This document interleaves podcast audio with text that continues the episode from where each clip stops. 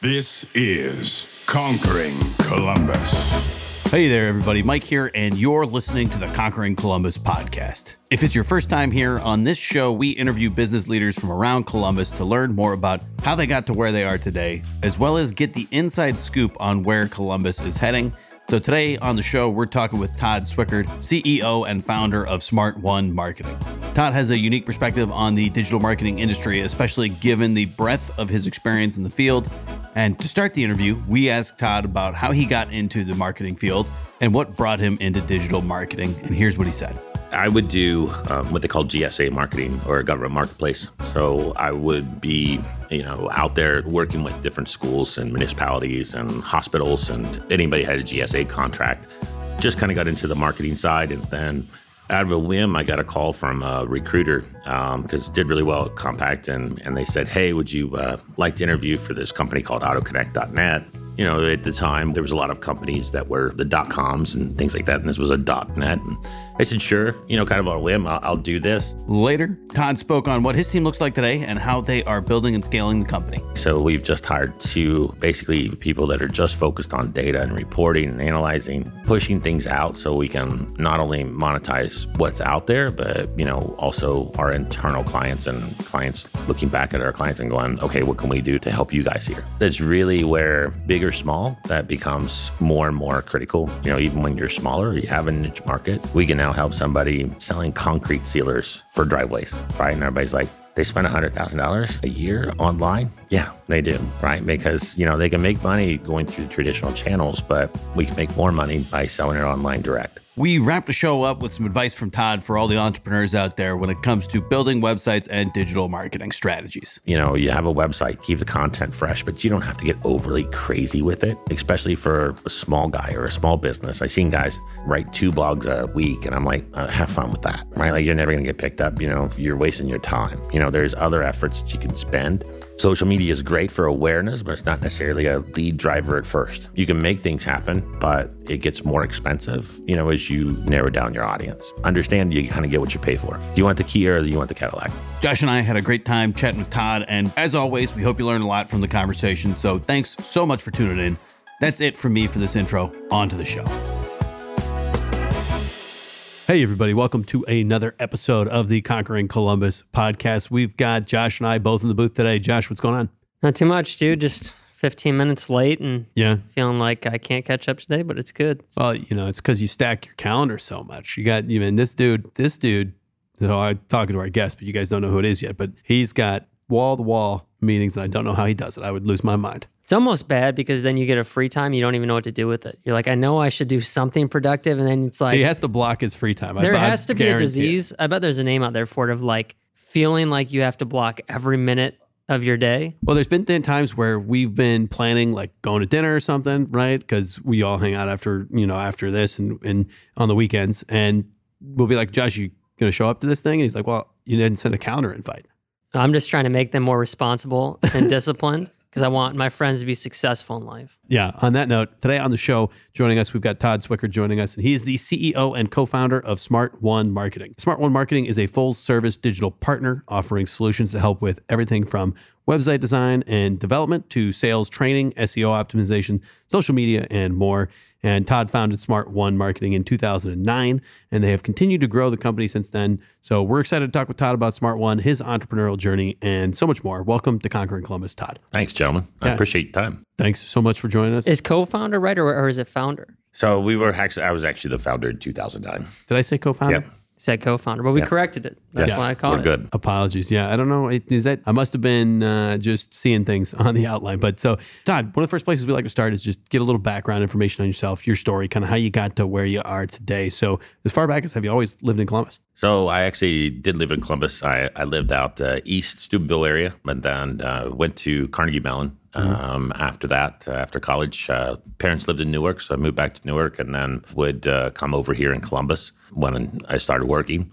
Started working for a Compaq computer company um, many moons ago. It was a computer company. You guys are a little young, but it was a, it was actually there. Used to sell A compact computer company. A Is that like a laptop? Yeah, it's like a laptop. Yeah, yeah. So it's it's it's with a Q, right? Right. So they actually bought a, a at the company uh, when I was with Compaq. They actually bought a company called Digital, Mm-hmm. right, which made different machines at the same time. So funny. I, I I go back a few few days and it makes me feel a little bit old, but I'll I'll be good with that. And at Carnegie, did you study engineering there? I mean, it's a big engineering school, right? So I actually got the Mellon Scholarship for robotics and started in robotics. Like battle robots or like you know, like the, like the big robots, right? Yeah, like the big kid robots. Um, and then uh, just kind of transitioned into business from there. Mm-hmm. Um, realized that I, I wasn't an engineer, and or I, I respect engineers, but uh, I realized I wasn't one. Mm-hmm. Um, that was a lot more math than I ever wanted to do. I was going to be a dentist. Yeah. And yeah, same thing. Nope, not for me. Yeah, So uh, got not, right out of it. Not working. Yeah, no, it totally makes sense. So,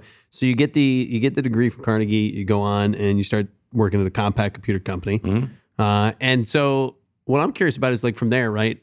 Where, how do you get into marketing? Like, where does that come into play? I would do um, what they call GSA marketing or government marketplace. So I would be, you know, out there uh, working with different schools and municipalities and hospitals and uh, anything. Anybody had a GSA contract. Just kind of got into the marketing side, and then out of a whim, I got a call from a recruiter because did really well at Compaq, and and they said, "Hey, would you uh, like to interview for this company called AutoConnect.net?"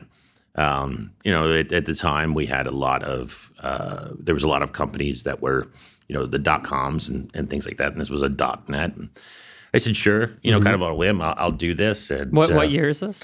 This would have been 97. So 97, 98. Got the uh, call and uh, the next next uh, week and said, hey, can you come down to Atlanta and for two weeks for training? Um, once we got there, we realized we were some of the first 100 people at uh, autotrader.com um, is what it transitioned into um, very quickly. Basically, just started you know selling to car dealers about this whole new internet thing, as they called it. Um, you know, I used to get uh, son. You know how long I've been doing this. Right. You know, this is just a fad. We've Yeah. seen this before. This ain't going to happen. So was successful there and, and had a, uh, learned a whole lot about marketing. I, I will give Auto Trader a lot of credit. They they teach you a lot of of different ways. You know, it's Cox Enterprises, it's ADP, it's Landmark Communications. At that time, so we got to, you know, see a whole ton of, you know, they would basically march in like the Atlanta Journal Constitution sales manager and, and they'd tell how you sell newspaper. And then as soon as he'd walk out of the conference area, right, we would literally go back and go, this is how we're going to sell against them. Right. So they didn't realize that they were actually on their way to their death march through Auto Trader. Interestingly, so I've got a just kind of a random question here, which is, you know, thinking about because you were there at a time where, I mean, really the internet was taking off, right? Mm-hmm. Just starting out. And I'd be curious, what what do you think something today that if you went back and told yourself at that time, like you got got a chance to go back and look at yourself and say, hey, look at this. Like, what do you think you'd be most shocked by and how marketing has changed? You know, it, it was funny. At, at Auto Trader, we had all kinds of companies that would come in and add in products and searches, and it, it's it's funny. So you know, a, a buddy of mine made fun of me, and uh, one of the local radio station managers, you know, calls me the Todd Father of the internet because I've been doing this for so long. And when we looked at it, we now see products that are out there that you know, we sold at Auto Trader. You know, it was click to call and, you know, hey, we're going to make this. And, you know, they said, oh, we're going to make something that's go on your phone. And we're like, wow, really? Like this is, you know, this, at the time you had Blackberries with a, Yep. you know, black and white screen. And, And you know, you couldn't even, and- yeah, yeah. you couldn't even, you know, it wouldn't even draw a car, right? You know, you had internet that was slow and, and you couldn't find it. Um, but again, it was amazing of watching how the automotive industry was always interesting to me because they, you know, they were pushed to go forward fast because everybody, you know, at that time, you know, it hasn't really happened until like uh, COVID actually hit that people are like, okay, I'll just buy my car online. You know, I, don't, I don't need to see it as much as I did before. Um, so now you have a lot of shoppers that are just, you know, literally will never walk into a dealer's showroom. But again, they called that 23 years ago. You know, that was one of the scare tactics that Cars Direct used to say, oh, we're just going to cut out the dealers and we're just going to go direct. It never happened. You look back now and you're like, wow, you know, those are those are a lot of bets. There's a lot of predictions, but uh, some of them didn't come didn't come true till later. Sure. So you're at Auto Trader. How many years in total do you end up being there? I was at Auto Trader for two years, and then I sold a lot of dealer websites. That was one of the products that they actually used to sell. And then Auto Trader at one point in time decided that they weren't going to go sell dealer websites. So there was a startup out of uh, Burlington, Vermont called uh, EarthCars.net. Everybody knows them now as Dealer.com. So my job is once I got hired was national director of sales, and the goal was once I came in, we're turning on Dealer.com and we're building this. And I worked there for two years. We quadrupled the amount of um, dealers we had in less than two years, um, and continued to move on to that. So ended up selling a couple years ago for about a billion dollars. And ironically, it's now back in the hands of Auto Trader. So Auto Trader and Cox, um, or Cox Enterprises, um, they own the, the dealer market in a lot of different ways. So it's uh, it's funny to see it kind of come full circle. And as you're climbing through both those different companies, are you really focused at that point in time on getting that C level or, or making your own company at some point, or were you enjoying the journey and and you know kind of a casual work life balance? What did your life look like at that point? You know, those those four years, to be honest, were awesome. It was back in the heyday. You know, I had, you know, there's probably somebody at Auto Trader going to hate me for this, but I mean, I got yelled at for not using my expense account. Yeah. Right. Like, you know, go spend money because we need to make sure that our budgets are blown before the end of the quarter. So we get them next next quarter. Made some great connections. You know, I, I visited uh, just about every dealer in five states around here. So, I mean, I'd put a ton of miles on cars and, and see them. And, you know, we'd have conferences and, and things like that. It was amazing to, you know, watch that progression. But, you know, it, it was a, I was a national sales manager, right? So it's don't mess with my money. It was one thing I learned a lot at Auto Trader and dealer.com is how to correctly structure a pay plan right for salespeople. So I always have empathy for my salespeople of don't mess with my pay plan. So it is what it is, and I hope you make more money than me, right? Because in the Yeah. long run, I'll I'll make money on that side. So I got you know just uh, at Auto Trader. I got tired of you know the pay plan changes and and I started watching these dealers. I called them. They would build these Taj Mahals, but they were really like filled with dreams. So they'd you know just build this grand you know website and they'd spend twenty thousand dollars on it, but then they wouldn't promote it right? They didn't know how to get it out there. They didn't know, you know, literally telling them to tag the bottom of their commercials with their www. It was a fight, right? Or or to put it on your business cards or to collect email addresses and and do things like that. So as time marched on, you know, I started consulting for some customers, and and one of them was Bobb Chevrolet here in Columbus, B O B B Bobb Chevrolet. Um, so it, it was it was down, you know, not in the best neighborhood. Now it is. I mean, it's now part of you know the children's complex. But it was down on Parsons and Livingston. You know, right behind us was Uzi Alley, as we called it. But you know, we started we started really kicking in and, and made it a destination. We were pulling leads from all over the country. Uh, we did some really cool projects there, and then as dealers is a very dealers are a very tight knit group, so they're like, okay, well, how'd you do that? Okay, well, how'd you do that? So we got started to get passed around. It just became bigger and bigger and bigger, and then this little company called Google came along. I used to have to explain to people that Google's a search engine. Yeah. I used to do it when it was Overture, which was a partnership between Alta Vista and Yahoo. Right. Yeah. Alta Vista, that was a search engine for you young listeners. So, you know, I used to bid three cents on Oldsmobile Alero. Right. You know, and, and try to get that out there. Oldsmobile was a car brand too. Right. So as we go out there and started figuring out, you know, how do we do this? How do we put it together with uh, just natural search results? How do we get them to come up? How do we get them to, you know, where do we want to advertise? How do we want to advertise it when somebody's finding it? Um, and started learning and applying basics of marketing to it. You know, it was it was the new Yellow Pages, it was the new Billboard, it was the new you know just getting them to understand that was really tough. But we kept on growing and growing. That company morphed into from it started out as auto dealer traffic. And auto dealer traffic actually bought, uh, we got a little trouble with GM at one point in time. I can say this now because I think the clause is lifted on it, but we actually bought a, a URL um, called gmsupplier.net. Um, they had gmsupplier.com. So it was a supplier pricing. We started getting more leads than GM Buy Power did at one point in time. And then we bought Chevy Latino and Chevy Work Truck. Um, and then we started advertising. And literally, um, if you look back at the records, like Bobb would actually outpace, you know, some of the R words, Ricart and things like that around town because we'd sell just cars across the country. GM kind of stepped in because some dealers got mad about that. And then I had, Jeff got a little trouble for that. Uh, we just started getting lower and lower allocation as they try to squeeze us out of that. But my one of my claim to fame is, you know, every dealer in the country after we settled um, had to rewrite their entire, had to re-sign their entire dealer contract saying that they wouldn't buy brand related URLs That's without funny. approval.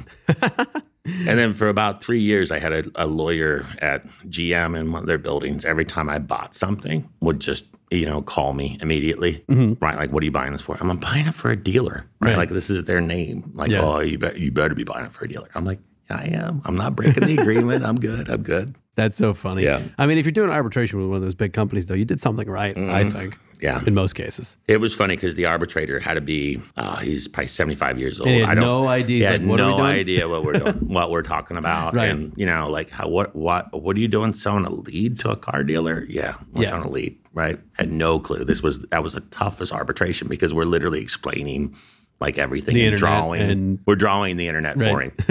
Yeah. That's funny. Is this the company that eventually becomes Smart One, or is this a separate? No, so this if is- it's separate, then Mhm. how does that end up wrapping up? Sure. So we um, transformed that company from auto dealer traffic into something called People to My Site. People to My Site, we hunted out there. And well, we started in German Village and, and then moved it to Gahanna. The recession hit in seven and eight. We had at that point times almost 800 car dealers that we had contracts with across the country. We were in every major auto group. Um, we were rocking and rolling and basically giving them online marketing um, advice and build a program called the Search Program that would integrate, you know, Bing ads or what was my MSN ads and Google ads, and and we pushed that out there. You know, it was, I was lucky. I was like one of the first 100 people that um, was certified in Google, so I, I got to sit on boards and advisory things, and that was that was great as as it came through. And then the recession hit, and all of a sudden, about half of our our dealer clients either couldn't pay or didn't exist.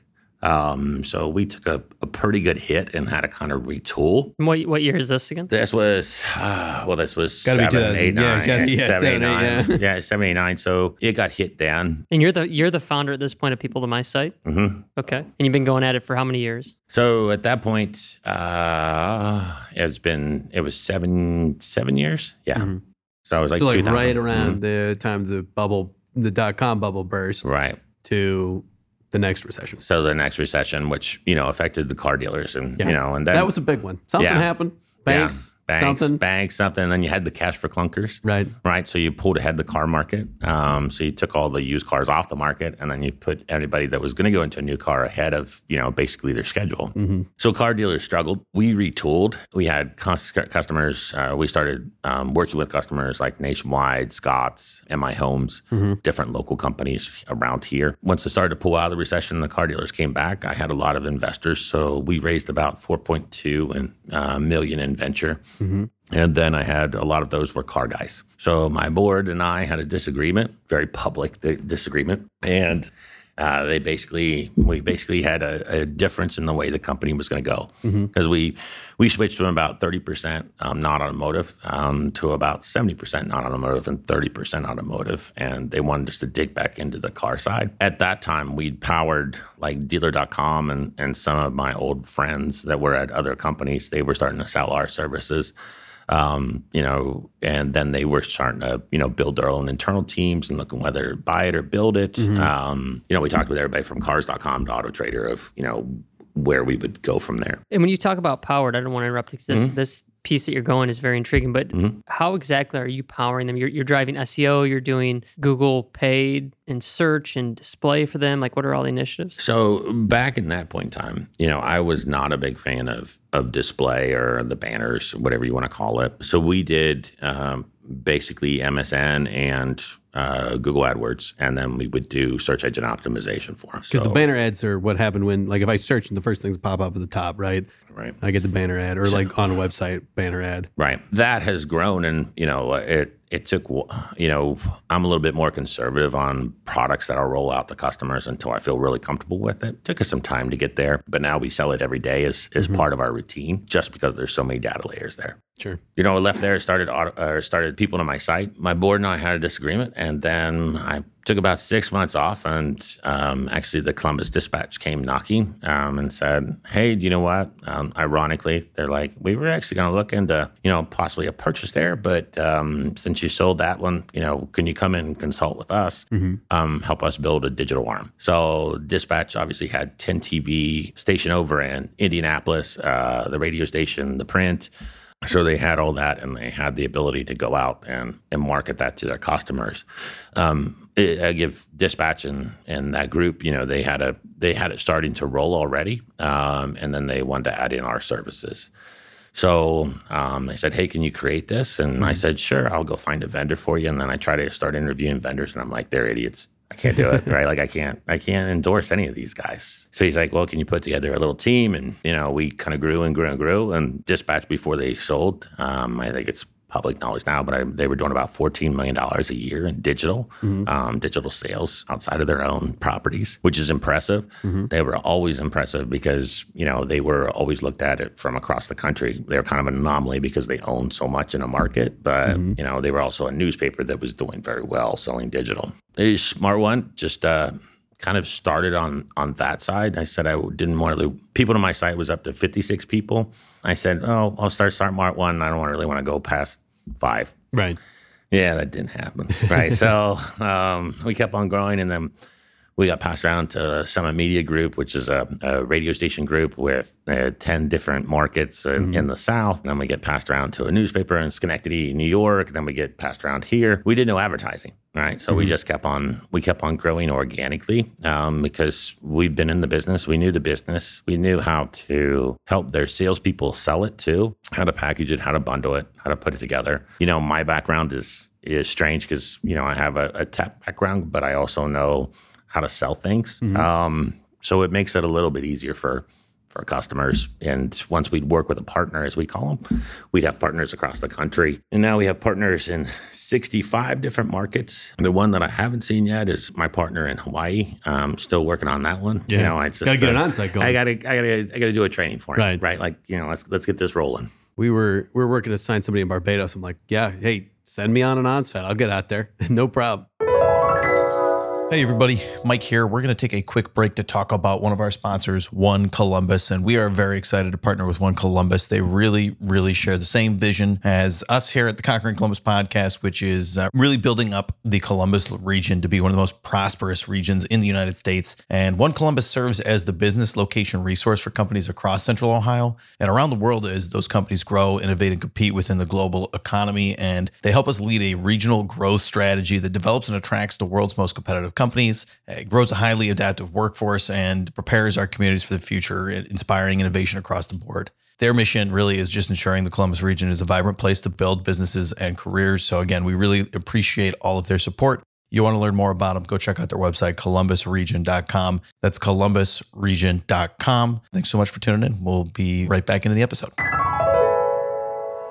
driving the digital marketing efforts for a newspaper publication, Mhm. maybe this comment would be really ignorant, but I feel like it's got to be so challenging to be successful then because it's like, at least today, the news is kind of commoditized. Maybe that's taken a change. People are realizing that certain news sources are uh, maybe positioned more credible to their perspective than others. But, you know, it's like the internet's blowing up and people are releasing content everywhere. And then all of a sudden you're trying to spend to get attention to your site, but then also capture those individuals. It's like, I'm just so surprised that the dispatch and all the clients you're working with are able to be successful with that approach. So you know they have their their house inventory that they have like on dispatch.com and I'm, I'm gonna be careful here because they're no longer a client they got sold to uh, Right. sold and sold but uh, on a media site like that so you have advertising that's what they call native advertising or house advertising and then so we would do offsite advertising so we would advertise a customer would say hey on you know channel 12 right? On channel 12 news and you know you can sponsor that and you can sponsor our weather page and you know anytime that comes somebody comes up you you you get traffic there. But then we would also take that same say uh, a roofer and we'd actually find people that were in market for roofing that were homeowners that had a household income uh, you know of uh, $50000 plus that had a house that was over 15 years old. Um, and depending on if, you know, there was storm damage or uh, uh, something went through the market, we would go back and, and target those um, folks in, with different products. Yeah. So you would have that on site, which is usually, you know, it was like an 80 20 mix. So 80% our products, 20% theirs. When you say their products, can you describe like a tactical element of that? So, uh, you know, a media site will have, you know, if, if you look at it, a lot of times they'll have, uh, you know, a dedicated sponsor for weather, or they'll run, you know, you run pre roll on that media site. Um, so before you can watch the news, one of the news clips, you have to watch the, the little 15 second video Right. um, the pre-roll. So those are products that they sell, and that's how they monetize those sites. So those those sites used to be almost uh, I, I don't want to say a joke as far as their revenue went. Now they're one of their biggest drivers um, because they know that you know tons of people monetize you know or are going to the web to get their news and don't necessarily watch you know 6 a.m. 6 p.m. or, or 11 p.m. news.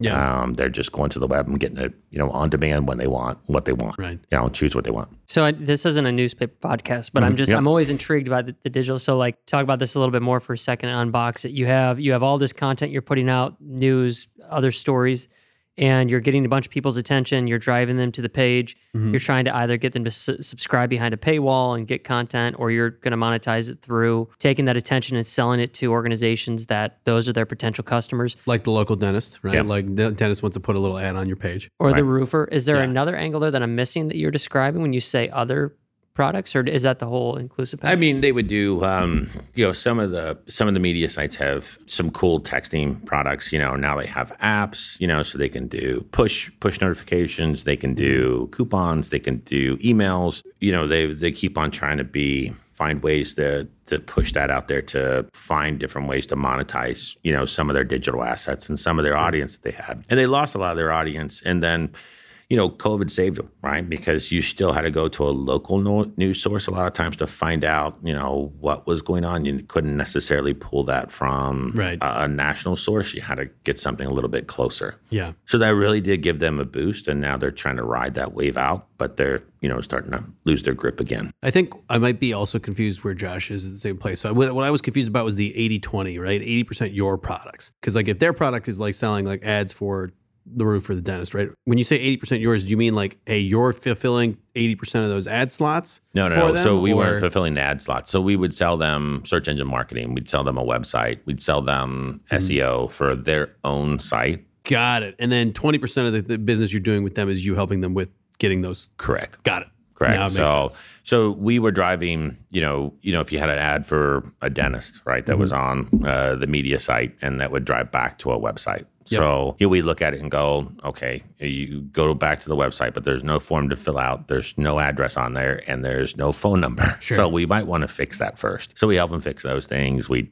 do SEO. We do email Mm-hmm. marketing for that customer. So that customer was building their brand. Got right. it. And that's what Makes we'd help them with. So they basically became, you know, a, a digital agency. So, in, so it sounds like you're getting almost kind of so from Smart One perspective, you're getting many streams of revenue because Mm-hmm. I'm working with I'm working with the dispatch, helping them build their website, get their ads, get everything going, right? Right. And then the people who are buying ads from the dispatch, you're also working with them because you're going, hey, when I click on this link that you put on the dispatch, I noticed this, this, and this. Now you got another customer from that because you were able to talk to them and say, well, your ad with my client isn't going to work because you don't have everything developed properly. Do I got that? So it's almost Yep. like word of mouth through that. Right. So we were a we were a uh, you know what they call a fulfillment house or a white label, right? Mm-hmm. Yep. So a lot of times people didn't know we even existed. They just thought we were an extension of the dispatch, or they thought we were an extension of you know ABC Media Company. We got a little bit you know schizophrenic every once in a while because we get on a call and we're like, okay, wait, who are we? You know, and what company are we with, and what's you know what's our title? And then as you know, as as times marched on, I mean, this will be our thirteenth, fourteenth year. I got to think about it. Fourteenth year, mm-hmm. our fourteenth year. You know, a lot of our our partners are now pretty transparent. Like, hey, we just partner with this digital agency that's been around for so long. We don't even try to hide it that we're doing it, or we don't have the team behind it. They have the team and we're going to rely on their expertise. And where Smart One was more appetizing for me is, you know, I ran large sales teams and, you know, I mm-hmm. love salespeople, but at the same time, you know, you, you, there's a lot of people out there that you got to manage and, and do those things where we could work with a partner and I would pick up 12 salespeople in a market. Mm-hmm. right? And it cost me nothing to go into the market other than go in and train them. You know, the thing that we always wanted with our partners is, look, you guys have the connections, right? They've you've sold radio to them, you sold TV to them, you sold print to them, whatever it might be. Now let's go back and sell digital to them. You know, you're you're trusted by them mm-hmm. sometimes. And hey, but you can make the introduction. Where you know a, a typical agency, if we did that and try to enter a market, so I want to enter the you know pick a market, whatever it is, it's hundred grand just to drop Right. into the market and try to push in, Right. right, and then figure out who's who and get past the gatekeepers and Mm-hmm. try to figure that out. Now we can just we can walk in and and basically set up shop and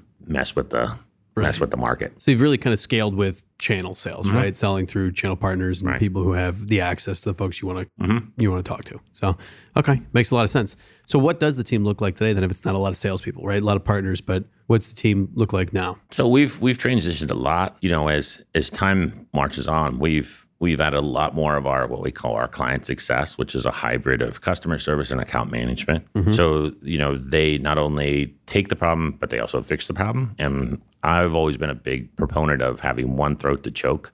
Um, so we have a lot of different products. I mean, we have things from you know they can buy IP addresses and and target market and and they'll do display and they'll need creative and they'll do a website and then they'll do search and then we got to do SEO and there's all those members on the team and the problem is is a lot of small businesses they might have some of those services kind of fractioned here and there and and then you know, they got to call, you know, just say if you had a, a website over here and you had somebody else over here for your paid search and you had somebody else over here that was doing your display. Well, then all of a sudden you run, you know, a, a special this weekend because you're, uh, you know, a spa store and you're putting spas at, you know, uh, yard sale prices, whatever. The and then you're pushing out there. Now you got to contact three different people and, you know, kind of hope and pray that they all coordinate and get it up at the same time. And, you know, you get different URLs where we can say, hey, you know what? We'll just take this in and channel it all in. And okay, we do a campaign and it all moves smoothly. Right. And you kind of unifying Mm-hmm. the different aspects of that campaign to get better results. Right. Right. And then you can do retargeting and all Yeah, that th- stuff. yeah. Then it gives them more and more data. I mean, that's that's the biggest thing. So we've just hired um, two basically people that are just focused on data and reporting and analyzing, pushing things out, so we can not only monetize, you know, what's out there, but you know, also our internal clients and clients looking back at our clients and going, okay, what can we do to to help you guys here? Yeah. That's really where big or small that becomes more and more critical. You know, even when you're smaller, you have a niche market. We can now help somebody, you know, that's selling concrete sealers um, for driveways, right? And everybody's like, they spend hundred thousand dollars a year on on the online. Yeah, they do, right? Because you know they can make money going through the traditional channels, but we can make more money by selling it online direct. Yep. You know, when COVID was COVID was gone uh, or, or shut down, like shows and things like that. Even before that, we were, you know, we had products that you know, we had some of our customers that weren't going to the trade shows, right? Mm-hmm. Because we could actually target everybody that walked into the trade show. And once they went home and fired up their computer, we could actually target them. Privacy's gone, right? Yeah. Oh, and, yeah. they keep on saying it's it's here. And we just laugh because I'm still, yeah, I'm still pretty phone. confident. Yeah, I'm still pretty confident. The Amazon, she's listening to me for sure. She is. What are your thoughts around like the elimination of the cookie and everything that's happened recently with the iOS changes? Um, have you ever been to a Penn and Teller show? Mm-mm. But you know, Look over here. look, you know the the Penn and Teller, the magicians out in Vegas, right? So, or any magician, it's look over here to my left hand because my right hand's going to slide something by. Right. That's exactly what they're doing right now. I get in trouble for this one, but you know, it's to us. You know, we have a lot of customers that freak out about that. The iOS change did did did affect some things. You know, did cause us to go back and, and look at some of our data and, and how well it was being produced. And um, we have about 150 data providers that we use. So we had to look and see who was collecting iOS data as a primary. But you know, the the truth be told is that that privacy, the problem isn't necessarily inside the machine or inside the OS or inside the browser. It's your phone, it's your TV, it's your smartphone. You know, mm-hmm. that phone, no matter where you go, it pings you, right? So as long as it has a signal or has it on, mm-hmm. it's transmitting to a tower. That tower data is now sold, and there's actually a chip in the back of your machine that even after yeah, usually like a half hour after you turn it off, still registers. Yeah. So you're anonymized still. You know, back in I think it was 89 or something. No, it was it's an old movie. It's it's called Enemy of the State. It had Will Smith with it. Um, you know, and they would sit there and go, hey, we can triangulate them and find them by their phone, and you know, we can pin them down to almost this building. We, they can still do that same thing, but now it's become public and anonymized theoretically. Right. I, to me, it seemed like with the Apple thing, and again, Apple, please don't come hunt me down mm-hmm. for saying this, but it seemed like to me that they were just trying to get everybody to buy the data from them Yeah. and prevent the applications you have on your phone from collecting the data and, and using it. Right. Yeah, but here's the thing. So you wonder why you know AT and T and you know Verizon and Spectrum and mm-hmm. all those guys are in the phone business, right? The phone data is sold, right? Your phone data and your location data is sold. It's sold every day, right? Mm-hmm. And for you to fire up the phone and basically you go through the thing, do you agree to the terms and conditions? Yes. And you just hit yes and you hit yes and you hit yes because you think, oh, it's just a phone terms and conditions. Well, no, it's because they're selling that data right? And if you read it real fine, and they, you, there's some ways to block that, but not much because so much relies on it, and you really can't shut it down. But I mean, you wonder why TVs and TVs get bigger and smart TVs get cheaper. LG, Sony, Samsung, and Insignia all sell that data, mm-hmm. right? So as soon as you fire up that TV to get to the screen where you want, it sells that data. So What you're watching when you're watching it. Right. All that when you're watching it, I mean, you're totally anonymized, but you're bucketed, right? And now you have a pattern. So, you mm-hmm. know, you're random, but now we know approximately where that was. And we know that you also were watching that as, a, you know, a, a stream. Uh, streaming commercial came across. That phone was also in that household, connected that Wi-Fi, and then it also walked into Home Depot or Lowe's later, right? Right. So it's creepy. You know, we won't get into IP targeting because that's even creepier because we could reverse, you know, your address or your email address and basically find out, you know, where you live to a point, um, and then target folks on that side. But it's great, you know, when you want to be efficient with your marketing dollar. Yeah. Right. So we're hillbillies in Ohio. So, you know, it's just kind of like a buckshot or a sniper.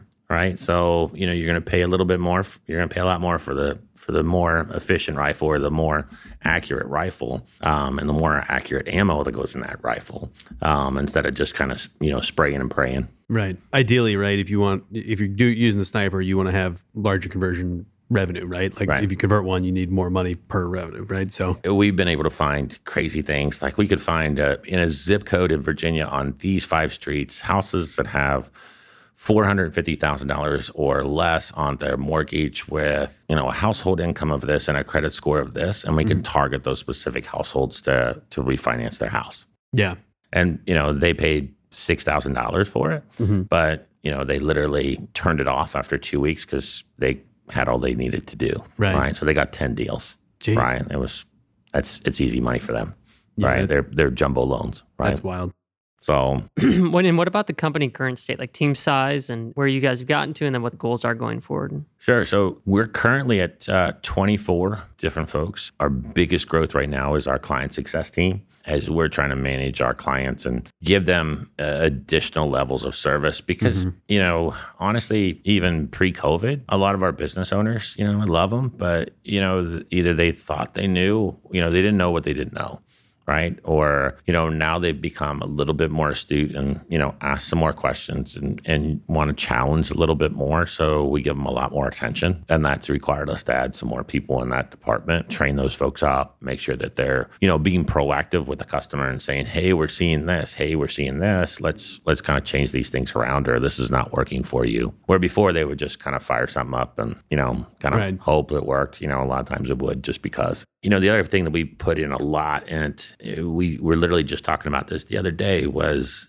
uh, the automation that's come with a lot of our systems that are out there. I mean, Google used to sit there and you know used to have a sales team. One of the biggest things that they just did some massive layoffs with is their outside sales team, which we loved because we're a, we've been a Google partner forever. But then the, you know they'd actually call our customer and say, hey, you know, for five hundred bucks you can do this. The guy's spending five thousand, but hey, tell him he can spend five hundred, right? Because you have no clue what he's doing used to cause us nightmares. But, you know, that was one of the things that they laid off, you know, some of that outside sales force because they want their trained partners to kind of step in and, you know, kind of help somebody do that so people don't get burned. I mean, I remember when Google first came out, I, I thought it was funny in, in my dumb little stats brain. You know, I, I sat there and went, You know, there's about uh, at that time on a keyword, you could bid on it somewhere around like 76 different ways. I think we're up and the different combinations. This was a rough estimation, you know, as you just do the multiplier, but you could bid on a, a specific keyword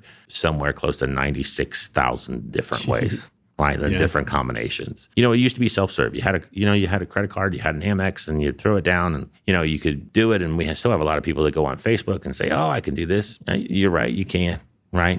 I'm just, I'll tell you what, take 20% off and give me that money and I'll do better. Yeah. Right. Just because we do it all the time. We see all the changes. Facebook's notorious for changes and then they don't tell you, right? Like, hey, we changed this. Right. Oh, great. Thanks. You know, thanks for screwing up my day. Right. Yeah. Like, hey, we'll, we'll reconfigure. Thanks. Well, Todd, I think that's a good place to kind of head towards some of our last questions of the show. Unless Josh, you got anything before we uh, move ahead? That's all I got. All right. So, first one is you have any advice for our listeners? And actually, I told you a little bit about who they are prior to this conversation. So, any advice for our listeners out there tuning in? When it comes to digital, when you're looking at digital strategies, you know, interview your partner that you're going to go with. You know, there's a lot of folks that just because they have been doing it for a couple months or they did it for one company or didn't, you know, they, they decided that this was what they were going to do or pursue, it takes a lot more resources now. It takes a lot more funding now. Some of the, some of the engines and some of the the guys out there are kind of squeezing out the smaller guys that I call used to call them the basement agencies. Mm-hmm. You know, where it was one or two guys and trying to manage that. So, I mean, that's how we started. Mm-hmm. Now there's a lot of consolidation. Yep. Interview that company that's that's working with you on a digital. Make them a partner, not a vendor. You know, make it incentivized to hey, let's do this, let's do it right. You know, you're you're going in a relationship with them. You're not just you know dating anymore. There's a lot of money on the line. Ask questions. Always learn even today, you know, some every once in a while, I always love this. You know, I'll miss some newsletter or miss some briefing from one of the companies. They're like, "Hey, did you see this? Oh no, not yet. Let me go check that out for right. you." But yeah, that's be a great product for you. There's a lot of different products out there. Don't be afraid to experiment. The internet's the greatest thing about it is you can fail fast. So we can see results and is it working? Do we want to continue this? Yes, no don't get locked into a long term contract. You know, we're proud that we've, for 13 years, we've had no long term contracts. You know, it's a, a, either a 30 or a 90 day gig. And so we're always on the line. So when some other folks have it out there and they're kind of rolling it on, you know, they, they know they got you locked in. Mm-hmm. So we don't do that. So make it short, make it simple, learn, pay attention, ask questions. From an organization standpoint on that topic, like what are the key mediums that they have to know if they have a direct to consumer B2C model business? You know, each one's different. Um, depending on if it's, uh, you know, if, if you're a service based business, if you're a product based business, you know, if you're selling things online, e commerce is a whole different animal. If you're adding it into Amazon or you want to add it into different channel partners or eBay or whatever whatever it might be, that's a completely different way to to look at it and to view it. And it, it mm-hmm. takes some time and and they're different beasts. The website, if you have brick and mortar, you know, are we trying to do a cross between, hey, contact me here, but you can also come into the store? That's a different hybrid. But you have to pay attention to everything from, you know, the listings that you have out there on Google and uh, Yahoo and Waze and Uber and everything. Um, now there's about 60 different directories that we monitor that you really should be up on on a monthly basis.